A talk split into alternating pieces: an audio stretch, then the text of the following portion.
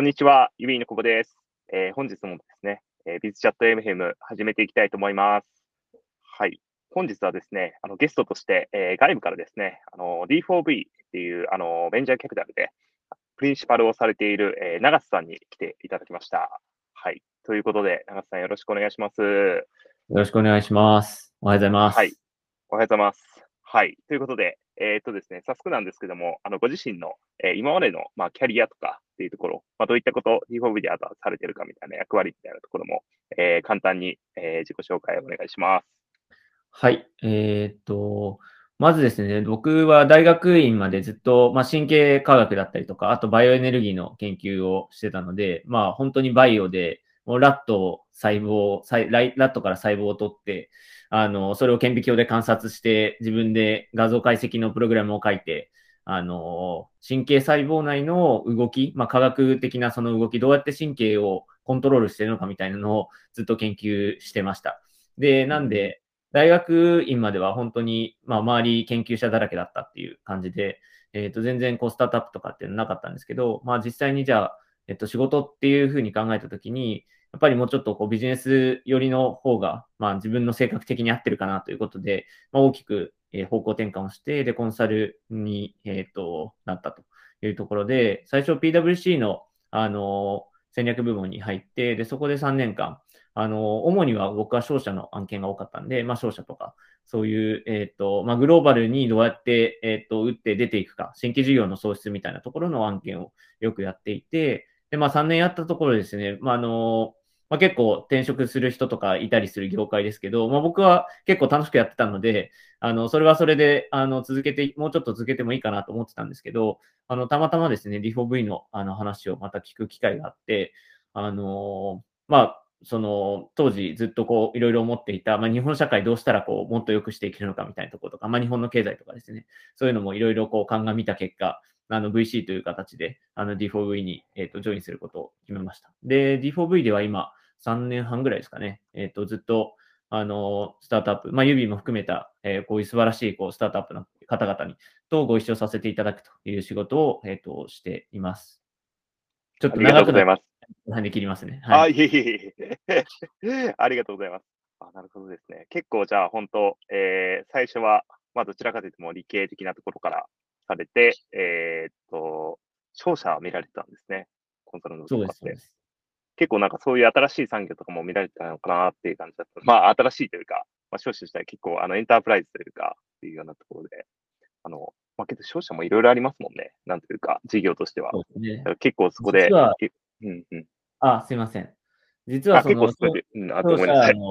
あすみません。ちょっと時差あるかもしれないです。時差というかラグが。あの、商社の、あの、特にチームに僕長いこといたんですけど、その時に僕の同僚が、あの、今、もうマザーズで、あの、時価総額が、あの、1位になっている某会社なんですよね。実はデューデリを商社案件としてやってた。えー、と、えー、まあ、そんな形の、あの、間接的ではありますけど、まあ、スタートアップにこう接する時間とかっていうのも、あの、近くでこう、あったっていう感じですね。で、D4V では、あの、今、投資っていう形で言うと、あの、ディープテックとかヘルスケアとか、まあ C 向けっていうところが担当としては多いんですけど、あの、当時は結構エンタープライズ寄りのやっぱりビジネスが多かったので、まあそこを、そういう意味では両方の、まあ、良さとか、あの、共通部分とかも認識しながら、今、投資にも生きてるかなというふうには思ってます。うん、そうですよね。まあ、やっぱり、一個のコンサルの良さとして、いろんな業態見れるってみたいなところもあるかなと思って、そういったところのプラスになっているということですね。ありがとうございます。はい。続いて、その D4V 自体のその投資だったりだとか、まあ、さっきディープデックとか、まあ、2C とかも含めて、えー、されてるってことだったんですけど、まあ、直近ですね、なんかどういったところにこう投資をよくされているのかなみたいなところとか、あのファンドの強みみたいなところとかも伺えますかね。はい。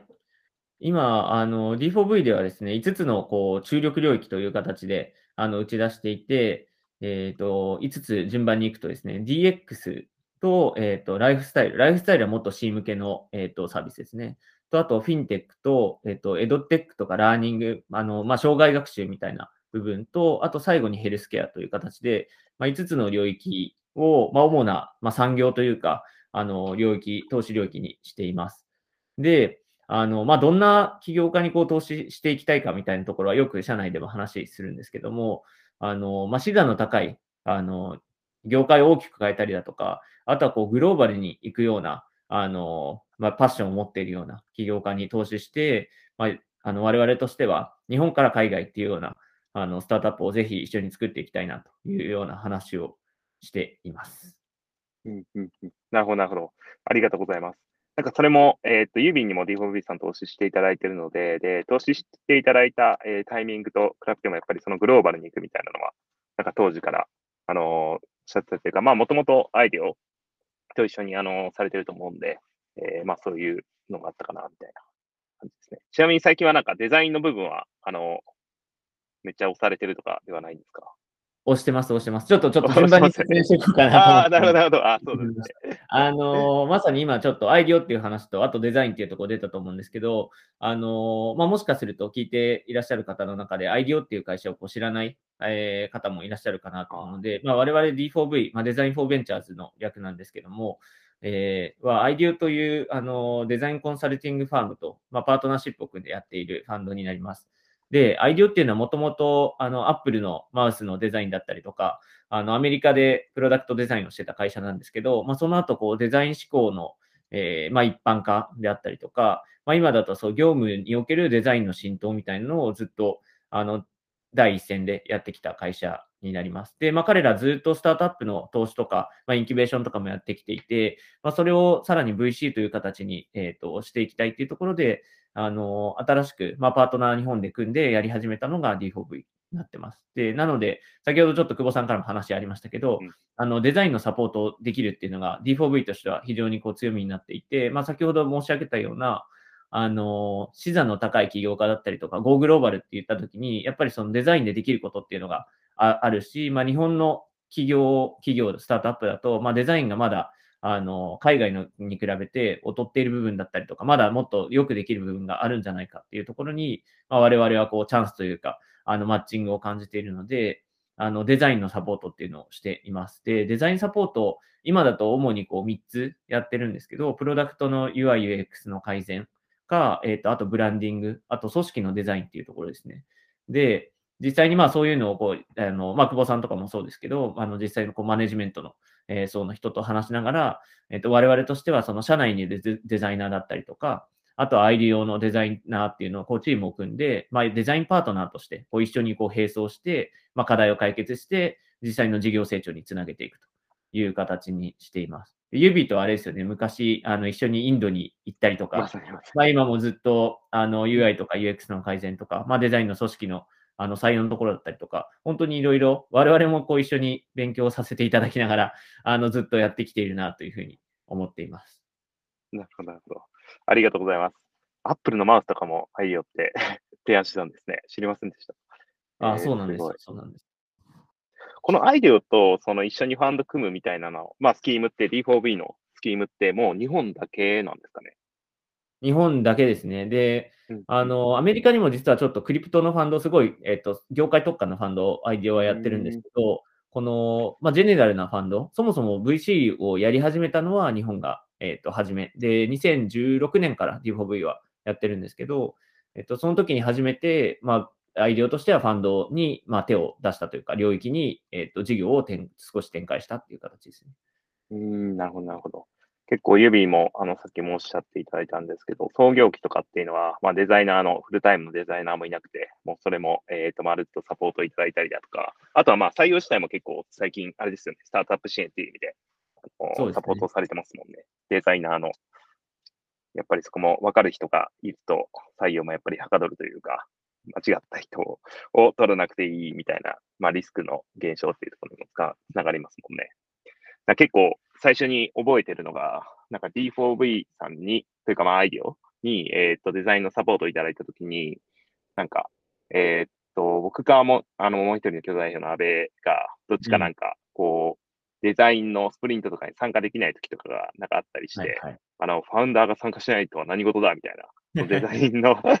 初期のやっぱりプロダクトを作っていく上で、そのデザインに対するそのコミットメントみたいなところを、なんかそういうスタンスもすごい叩き込まれて、あの、すごいいいサポートだったなっていうのを今思い出してました。あ、ありがとうございます。なまさにその、なんていうんですかね、その、ファウンダーたちのデザインに対する、あの、意識っていうのもすごい大事だなと、あの、いうふうに思っていて、まあ、一緒にそれはやっていいきたいんですけど、やっぱりそこでこう、意識が違うと、やっぱり会社としては、あの、デザインに対する考え方だったり、組織の作り方っていうのが、あの、できていかないと思ってるんで、そこはまさに一緒に、えっ、ー、と、やっていく中で、あの、醸成されていく部分もあるかなと思います。でも、その後すぐに畑さんも採用されたし、そういう意味ではあれですよね。まず、あの、デザインチームの立ち上げというか、デザイナーチームをしっかり採用して作っていくっていう意味では、指はかなり、あの、その後、うまくいっているケースなのではないのかなと思ってます。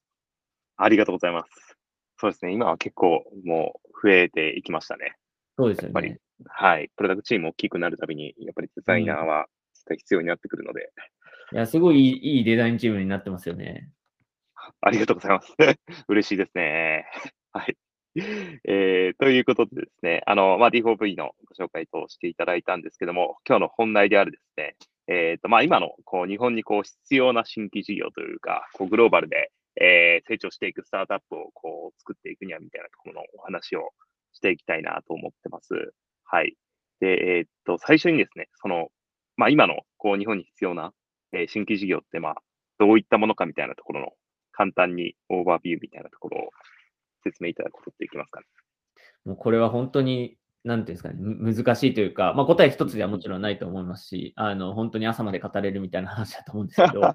なんか、一つ、まあ、大きくいくと、まあ、二つあるかなと思っていて、まあ、一つはその外貨を稼げるような、まあ、特にこうデジタル系のスタートアップっていうのをちゃんとこう出せ、作れるかどうかっていうのが一つ。で、まあ、あとはその日本の、まあ、中小みたいなえっ、ー、と、企業っていうのはすごい力が強いところいっぱいあるんですけど、やっぱり日本ってすごいフラグメントになりがちなので、そういうところをこう束ねるような、あの、そういう、まあ、新規事業なのか、これ M&A なのかわかんないですけど、まあ、そういう軸っていうのも成長っていう意味で言うと、あの、あるのかなと思ってます。なるほど、なるほど。一つ目のその、えっ、と、外貨を稼げる、まあ、デジタル系のっていうところなんですけども、これいうそのデジタルっていうのは、結構そのハードっていうよりも、まあ、ソフトウェアみたいな意味合いになるんですかね。それともまあそういうハードも含んだみたいな意味合いなんですかね。日本っていうそうですね、そうです。えっ、ー、と、まあ、ハードハードじゃないっていう意味でデジタルっていうふうに今使ったんですけど、まあ、我日本ってもともとやっぱり製造業がすごい強い。まあ、自動車産業含め製造業すごい強くて、まあ、いいものやっぱりしっかり作っていけるあの国だと思うんですけど、まあ、このデジタルのあの世界になって数十年っていう感じですけど、そこにこううまくまあ、日本人の適性的なのも、ところももしかしたら教育的なところもあるのかなと思いますけど、まあ、シフトできなかったあのところががあるのかなと思ってるので、まあ、そういう意味でのこうデジタル化、まあ、DX って最近呼ばれちゃってあれかもしれないですけど、その、えっと、デジタルを含んだ、まあ、プロダクトっていう、そういうニュアンスですね。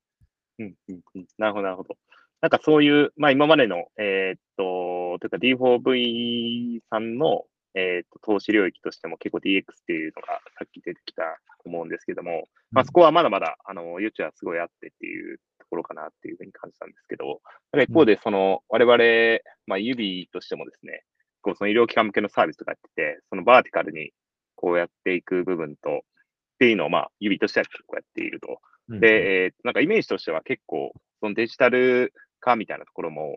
そういうバーティカルにやっていって勝つみたいなのが、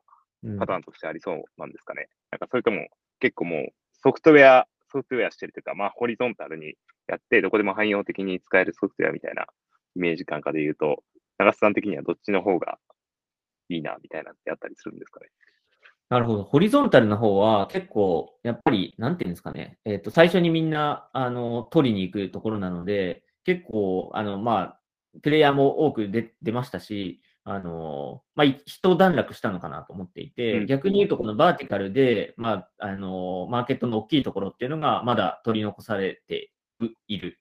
で、まあ、医療もそういう意味ではすごく大きい一つだし、まあ、他だと、例えば、あの、建設系、まあ、結構いろいろスタートアップ出てきてますけど、まあ、建設系だったりとか、あと不動産とかですね、そういうところもまだまだ、あの、可能性がある、あの、領域なのかなと思ってます。で、医療に関しては僕は、あの、もともとまあバイオ系だっていうのもありますし、あの、まあ、指はそこの、まあ、医療の DX っていうのを、まあ、国内でバンバン推し進めて、さらにはそれを、あの、フックにして、まあ、海外も今も始めてますけど、まあ、バンバン出ていくという、そういうふうにもう、もう将来僕はもう見、なんなら見えてますぐらいの、かなりビビッドに見えてるって思ってるので、あの、期待、そういう意味での期待すごい大きいですね。なるほど、なるほど。ありがとうございます。それは嬉しいですね。ちょっとやりがいがありますね。特になんか、このバーティカル系で言うと、ここの、えー、スタートアップとかは結構いいみたいなのってあったりしますか？あ、それ結構難しい。いや、もう指が一番、うん、一番いいと思ってるんで。いや、本当に本当に。あの、今回 J スタートアップにも、あの、指、あの、選ばれているじゃないですか。はい。J スタートアップ。で、なんかあれもやっぱりまさにこのが Go, Go, Go グローバルっていう話でもあるし、まあ、業界の DX っていうあのところでもあると思ってるんで、まあ、そこの期待値だと思っています。で、他のところはあんまりこう上げるとなんか忖度みたいなの出てくるかもしれないんで、ちょっと一旦やめて あ、なるほど、なるほど。ありがとうございます。ちょっとね、あの、言いにくい質問っていう。はい。えー、っと、あとその、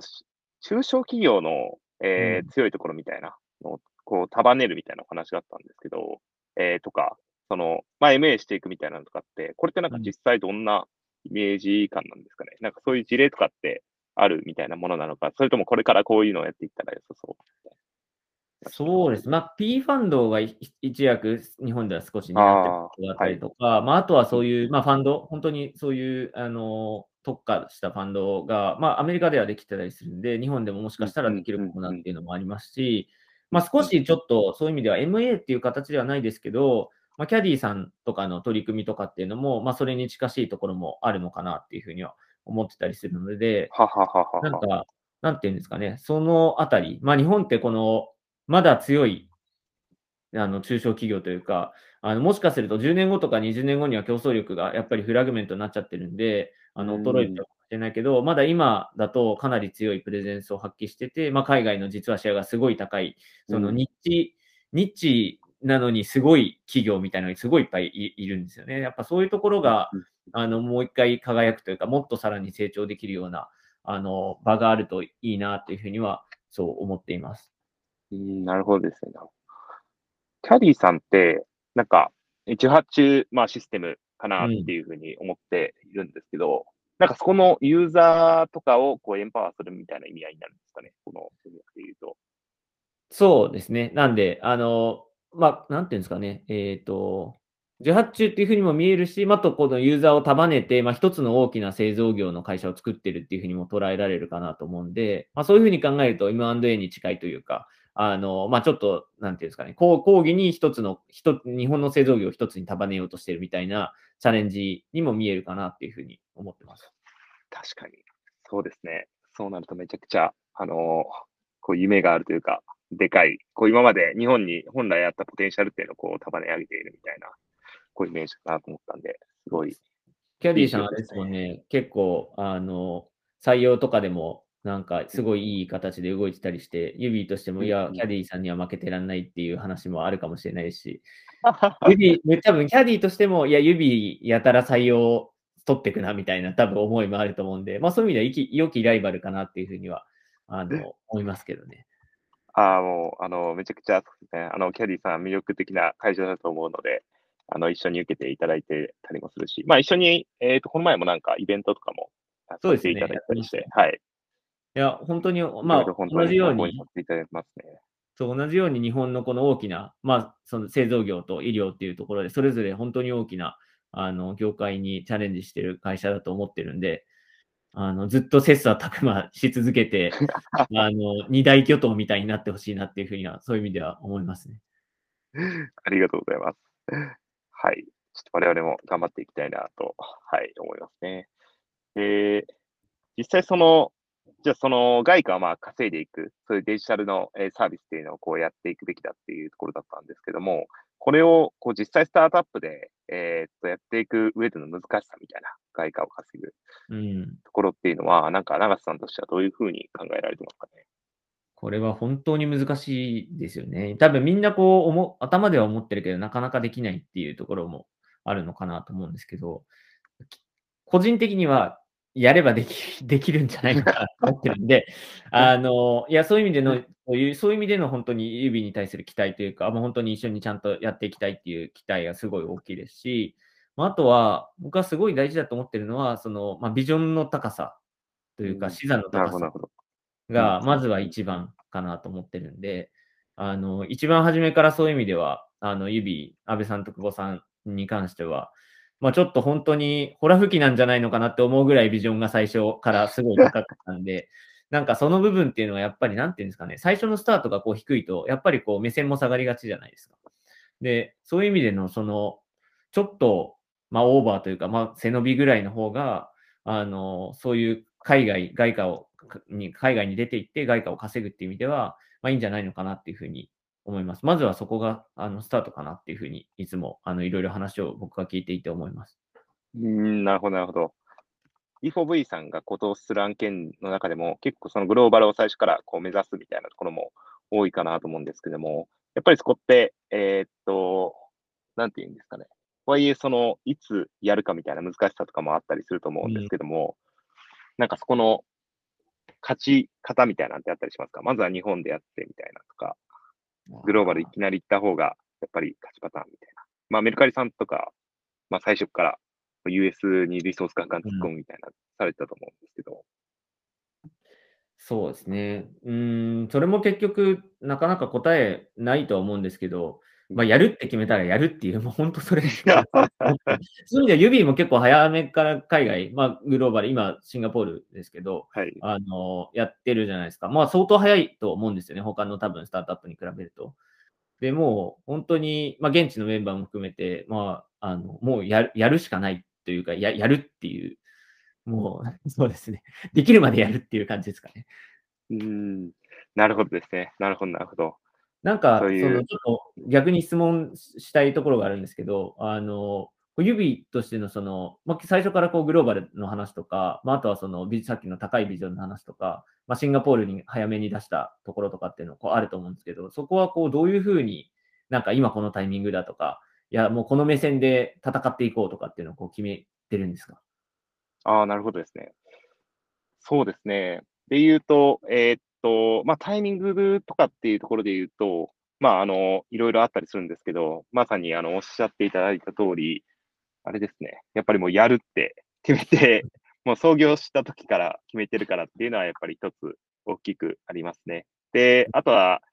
一個はやっぱり、とはいえ、その、なかなか、やっぱチャレンジできるタイミングと、そうじゃないタイミングってスタートアップにあるなとは思ってて、やっぱりできるタイミングは、うんあの、ファンドレイズした後っていう感じですね。まあ、その時って、あの、潤沢にリソースもあったりするので、えーまあ、人材は結構常に足りてないみたいな感じではあるんですけど、まあ、そこをやっぱり、あの、キャッシュを使って、えーと採用が進められるっていうところはあるので、まあ、そこの、えー調達したタイミングでもうすぐに、やっぱり、人材の採用っていうところから、まあ、始めることは多いですね。当然、リサーチとか、どこのマーケットから攻めるかみたいなところは多いんですけど、まあ、なので、その、えっと、資金調達した後は、えーボーナス期としてですね、もうそこをがっつりやるっていうのを、まあ、何度もこう失敗してて、資金、うん。あのーそういう新しい試みを始めようとするタイミングが結構遅かったりとか、本当は資金調達した後はやっぱり採用しまくらないといけないなっていうのは、こういつも感じてるんですけど、っうんうん。ていうような感じですかね、タイミングとかで言うと。なんか最近すごいその資金調達と採用のその打ち出しっていうのを上手にやるスタートアップが増えましたよね。増えてますね。ゆうたろさんとか最近だと、うまいですよね。すごい うまいなと思って。なんかちょっと悔しい感じも出てきますよね。他がこううまくいってる。いやな、なんでこの間うちできなかったんだろうなとかありますよね。いや、本当に、本当にそうですね。まさに。し、額もやっぱり結構大きくなってきてるんで、うんそのスタートアップマンに入る投資マネーというか、うんなので、その額だけじゃもう結構難しいなみたいなう感じになりん、ますね。スマート HR さんとかすごい、前回の調達とかもすごかったし、そうですよね。ですよね。その、あとはその外貨をこう稼ぐ、まあチームを作っていくみたいなポイントでも伺いたかったんですけど、なんかそこの、えーっと、多様性みたいな人材の、結構そうのん創業メンバーにいろんな国の人が入ったりとか、最初から多様な文化にするみたいなのもあったりすると思うんですけども、なんかそこって結構その難しいところだなと思って、スタートアップにとってですね、なんかこう、統一性みたいなのを重視するか、多様性を重視するかみたいなところとかって、長津さん的にはなんかどういうふうにこう見られてるのかなと思って。あ。それ、そう、まさになんか、あの、もともとその外貨を稼ぐスタートアップにとってこう難しさみたいな話で、あの、これ質問いただいたときに、そのまあ、ビジョンがあれば、ある程度はっていうのはもちろんあるんですけど、その言語の問題っていうのと、あとはその組織、グローバルな組織づくりっていうのが、一番こう問題かなっていうふうに僕は思ったんで、まさにそこだなと思っていて、その、まあ、日本語ってすごい特殊なんで、あの、アメリカ人、アメリカに行くんだったらアメリカの現地のメンバーだったりとか、まあ、シンガポール行くんだったらシンガポールの現地のメンバーみたいなのもこう入れていかないと、やっぱりなかなかこうビジネスとしては伸びていかないっていうのこうあると思うんですけど、まあ、そうなってくると、あの、やっぱりバラエティに富んだ人が入ってくるんで、まあ、人数が増えれば増えるほど、あの、日本人の中でもただでさえこうバラエティがいっぱいあるのに、さらにこう外国人も入ってきて、なかなかこう組織が一つにまとまらないっていうのがこうあるのかなっていうふうにはそう思うんですけど、僕はどうですかね。やっぱメルカリさんはやっぱ本当すごいですよね。あの、なんか僕は理論の強さっていうところにまた戻ってきちゃうのかなと思うんですけど、あの、こう、一つ心を寄せるものがあるかどうか。で、それがあれば、そのバラエティに富んだ人がこう入ってきたとしても、あの、根ざすところというか、戻る、あの、その大木があるというか、ところなのかなっていうふうに思ってます。だからそれ両立しうるんじゃないのかなっていうふうに思いますね。うーん、なるほど、なるほど。なるほどですね。なんか直近だと結構、あの、メルカリの中というか、ジャパンのチームの方でも、もう英語が、直近というか、まあ、ここ数年ですかね、うん、英語が公用語になってみたいなのとかもあって、けど確かに初期は、あの、そうですもんね。日本の方っていうのも、日本の方というか、日本語オンリーな方も多分いらっしゃったような感じしますもんね。うん、あなので、そこで組織を分けてみたいなのがうまくいった、あれなのかもしれないですね。まあでも英語はできるようになっといた方がいいですよね。間違いないですね。なんで、今、日本語も実は社内全部英語なんですよ。で、なんで、そういう意味では、まあ、グローバルに行く、まあ、そういう、ままさに例えば指がグローバルに行くときにあの、ちゃんとグローバルまでサポートできるようにっていうのでやってますし、まあ、ファンドとしてもグローバルなあの資金を受けたりだとか、グローバルなファンドにしていきたいっていうふうに思ってるので、まあ、共に 我々も一緒に、指と一緒に頑張っていければなっていうふうには思ってます。ありがとうございます。すごいですね。そっか。今、まあ、けどそもそもアイデアの方とかもいっぱいいて、ずっと最初からファンドスタートした時から全部英語だったんですか、いや、最初の頃はやっぱり日本語でしたね。あの、本当にここ1、2年ぐらいでもう大きく英語にシフトしてきたっていう感じですね。まあ、ちょうど今2号ファンドも始めたので、あの、そこのところで、まあ、もう少し、あの、英語の部分だったり、まあ、グローバルな部分も強化していこうっていう形で、あの、やり直しているというか、さらに強化しているっていう感じですね。なるほど、なるほど。結構、その、英語オンリーにすると、まあ、あの、グローバルな、えー、会社になっていっていいなとは思うんですけど、日本でやっていくと、その、採用とかって結構困ったり、そうですね。いや、困りますよね。まさにまさに、本当に、本当にそうなんですよね。我々もなんで、この間ちょうど、あの、VC のメンバーをあの探してたんですけど、まあ、英語もできるっていうふうに、こう、フィルターをかけて、さらにこう、いろいろ、あの、あの、経験があった方がもしかしたらいいかもなとか、いろいろこう考えていくと、なかなかやっぱり人材っていうのを限られてきちゃうんで、なんかそのあたりはこう、うまくこう組み合わせて、まあ英語別にできない人でも活躍できる、あの、場っていうのを作れると思うんで、まあ、どうやってこの、なんていうんですかね、大き大きな絵を、パズルのピースを組み上げていくのかって、まさにそでもそれは普段、久保さんとか安倍さんが、こう、頭を悩ませながら、一つずつ、こう、答えを出していっているところなのかなっていうふうに思ってます。うん、なるほど、なるほど。そうですよね。なんか、一方で、その採用っていうところについても、まあその限られたピースの中からっていう話ではあるんですけど、そのグローバルというか、英語が公用語になっている会社っていうのもちょこちょこ増えてもきてるかなと思っん、なんかそこの、あれもあるんですかね。あの直近のマーケットの変化とか。けどやっぱりまだまだ少ないみたいな。うまあ、まだでも少ないかもしれないですね。まあ、良くも悪くも日本ってやっぱり言語に守られてるところがあるし、まあ、それなりのマーケットサイズがやっぱり存在するんで、そうですよね。まだ、まだまだ少ないと思いますね。やっぱ他の国、あの、ヨーロッパの国だとか、あの、見ると、もう最初からもう全部英語もちろん当たり前だし、まあ、海外で最初サービスローンチみたいなのありますけど、日本ってやっぱり日本でまずはやってっていうのありますもんね。うんうんうん、なるほど、なるほど。なるほどですね。実際にその、まあ、外貨を稼ぐみたいなところで、えっ、ー、と、それが、こう、日本でできてるな、みたいな形に思うスタートアップってあったりしますか？中地さんの中で。まあ、さっき話に出たメルカリさんは最近もアメリカかなり、やっぱりあれも諦めずに最後までやっているから、いろいろこううまくいかなかったことあるあると思うんですけど、まあ、それ粘り強くやってる成果が出てきてるなと思って、すごい、もうすごいなと思って見てますね。あと僕は、そう、あと久保さんの古巣の M3 がすごい好きなんで、あはい。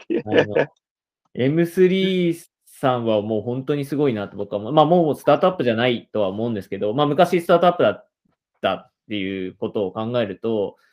まさに、なんていうんですかね、サクセスケースのあの一つで、まあ外貨もしっかり稼げてるし、まあ国内でもあのしっかりあの事業ができていて、あの本当にすごいなと思ってます。うん、すごいですよね。もうめちゃくちゃネット企業の中でももう圧倒的なバリエーション、バリエーションというか時価総額も圧倒的ですし、うん、やっぱりビジネスを作る力が強いなと思って、あの、今はもう外から見てますね。リスペクトを込めて。いや、もう僕大好きな企業のうちの一つなんで、あの、本当に応援、応援してますね。確かにそうですね。なるほど、なるほど。逆にその海外側で、あの、長瀬さんが、こういうグローバル企業になるべきなんだみたいなってあったりしますか？こういうのを作るべきだみたいな。好きな。え、海外側でっていうのは海外の企業でってことですか？あ、そうです。あ日本から飛び出すというよりは、うん、なんか日本から飛び出して、こういう企業になるべきみたいな。ああ、難しいですね、それは。とか、最近注目してる海外のスタートアップとかだったりします？ああ、いやいや、すごい難しい質問ですね。僕は、どうですかね。なんか、多分結構性格的な問題とかもあると思うんで、あの、あれなんですけど、こっそり使われてる系とか、あの、なんか、なんだろう、みんな意識なく使ってる系とかが好きなんで、だから本当にもう、あの、どうですかね。まあ本当、 Zoom みたいなサービスとかも好きだし、あの、 Notion とか、なんか、広く一般の人が当たり前に使ってるサービスが好きな 好きなので、なんか海外で言うと、うん、そういうなんかもうインフラになっちゃってるサービスを作れるのって本当にすごいし、日本からそういうサービスもっと出ていけば、えー、出していければいいのになっていうふうには思いますね。 Notion とかもともと九州で作っ、あ、九州じゃない、京都であの、ずっと、あの、や、作ってたじゃないですか。で、だから、まあ、やろうと思ったら、できる、できる気もするのに、やっぱり、でもそれはできなかったなっていうのとかもあって、ちょっと悔しさもありますよね。うん、確かに。もう Notion はすごすぎますよね。なんていうか、その、スリムさというか、うん、確か50人ぐらいの時にバリュエーション2000億とか、それぐらいですもんね。いや、すごいですよね。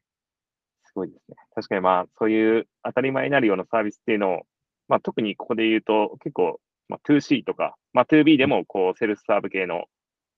サービスっていう感じなんですかね。まあ、Zoom とか、うん、こう、エンドユーザーが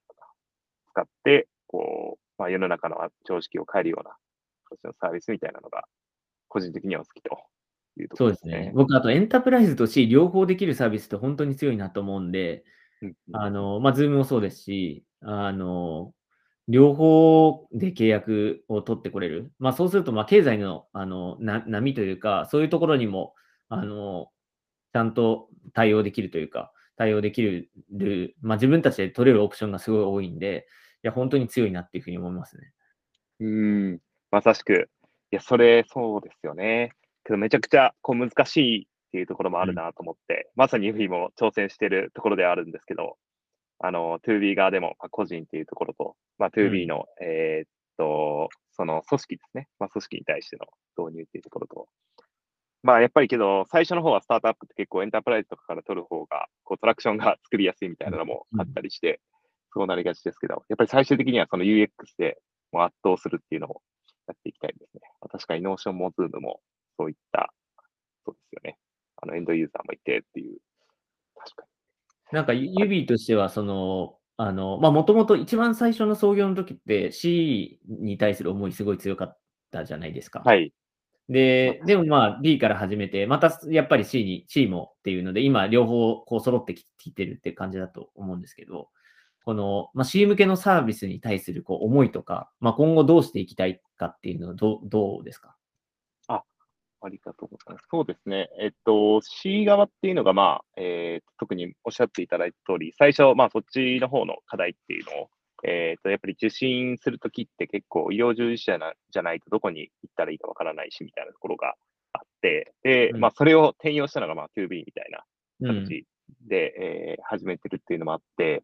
やっぱり、あのー、私個人としても、その世界で使われているサービスを作りたいみたいなところは、えー、創業の時からですね、えー、思いとしてあって、当然、あの、ドクター個人っていうところもあるんですけども、まあ一般の、えー、方、まあ広く、えー、さらに広く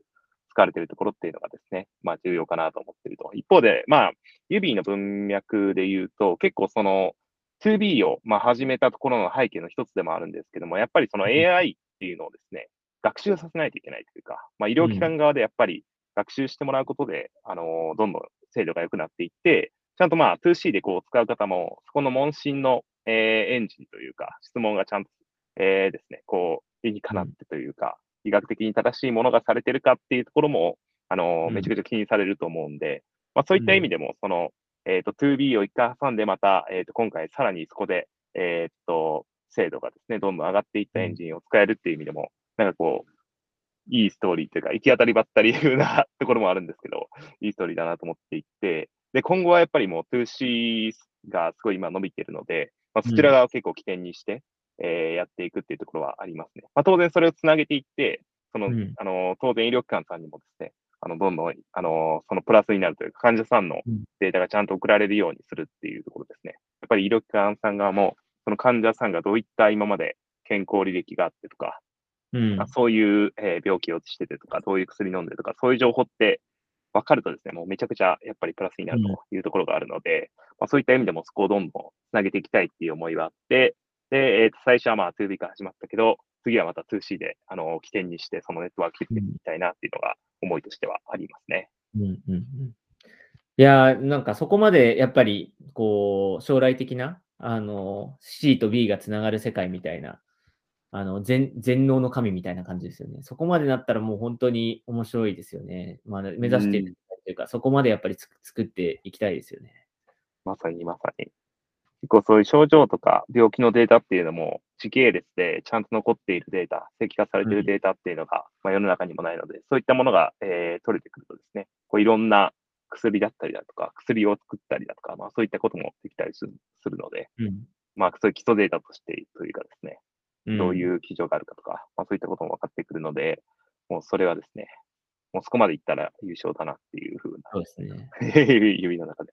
思ってます、ね、ヘルシーワールドが待ってますね。ヘルシーワールドが。指の、マリューのヘルシーワールドが。はい。えー、まあ、あのー、今までそのグローバルなっていうところの、えー、どうやって戦っていくかみたいなところなんですけども、実際それを、えー、作っていくためには、なんかこうしていった方がいいみたいなのとか、あの、長瀬さんご自身が、まあ結構、あの、キャピタリストとして、えー、っと、いろんなスタートアップ見られる中で、こう、アドバイスされたりもするかと思うんですけども、実際、それってなんかどういうふうに考えられてますかね？どうやっていくべきかみたいな。そうですね。もうこれも、なかなか、もうど今今回の質問、どれもすごい重い重いというか、もうパンチがすごい重いなって思うんですけど、あのいやもうできるまで諦めないっていうさっきの話がまず一つだと思ってるのと、まあ、あとはその失敗しても、失敗を恐れずにとりあえずやってみるっていう、そこの、あの、指だと、ロンロンですか？ロンチロンロンですね。が理由の中にある。はい、なんで、やっぱり日本って結構ゼロリスクベースみたいなあの思考がやっぱり多いし、いやそれはだから製造業とかものづくりにおいてはすごいあのリアルなものづくり、なんか製造業、昔の製造業みたいなところで言うと、多分すごい重要ではあるんですけど、このデジタルでどんどんリーンに物を回している、いける世界においては、やっぱり出してから考えるみたいな、その走りながら、あの、考えるみたいな部分がすごい大事なんじゃないのかなっていうふうに僕はいろいろこう見聞きして思っているので、まあ、グローバルで戦うってなると、まあ、アメリカとかって本当にそういうのがあの強いから、まあ、あれだけいいスタートアップというか強いスタートアップがいっぱい出てくるなと思うんで、それかなというふうに思ってます。なるほど。結構楽観性みたいな、うん、楽観的なところとかが、まあ、まずは、なんでしょう、やっぱりそのアメリカとかに比べたら、結構、なんですかね、こう、地道にやっていくみたいなとかが、まあ、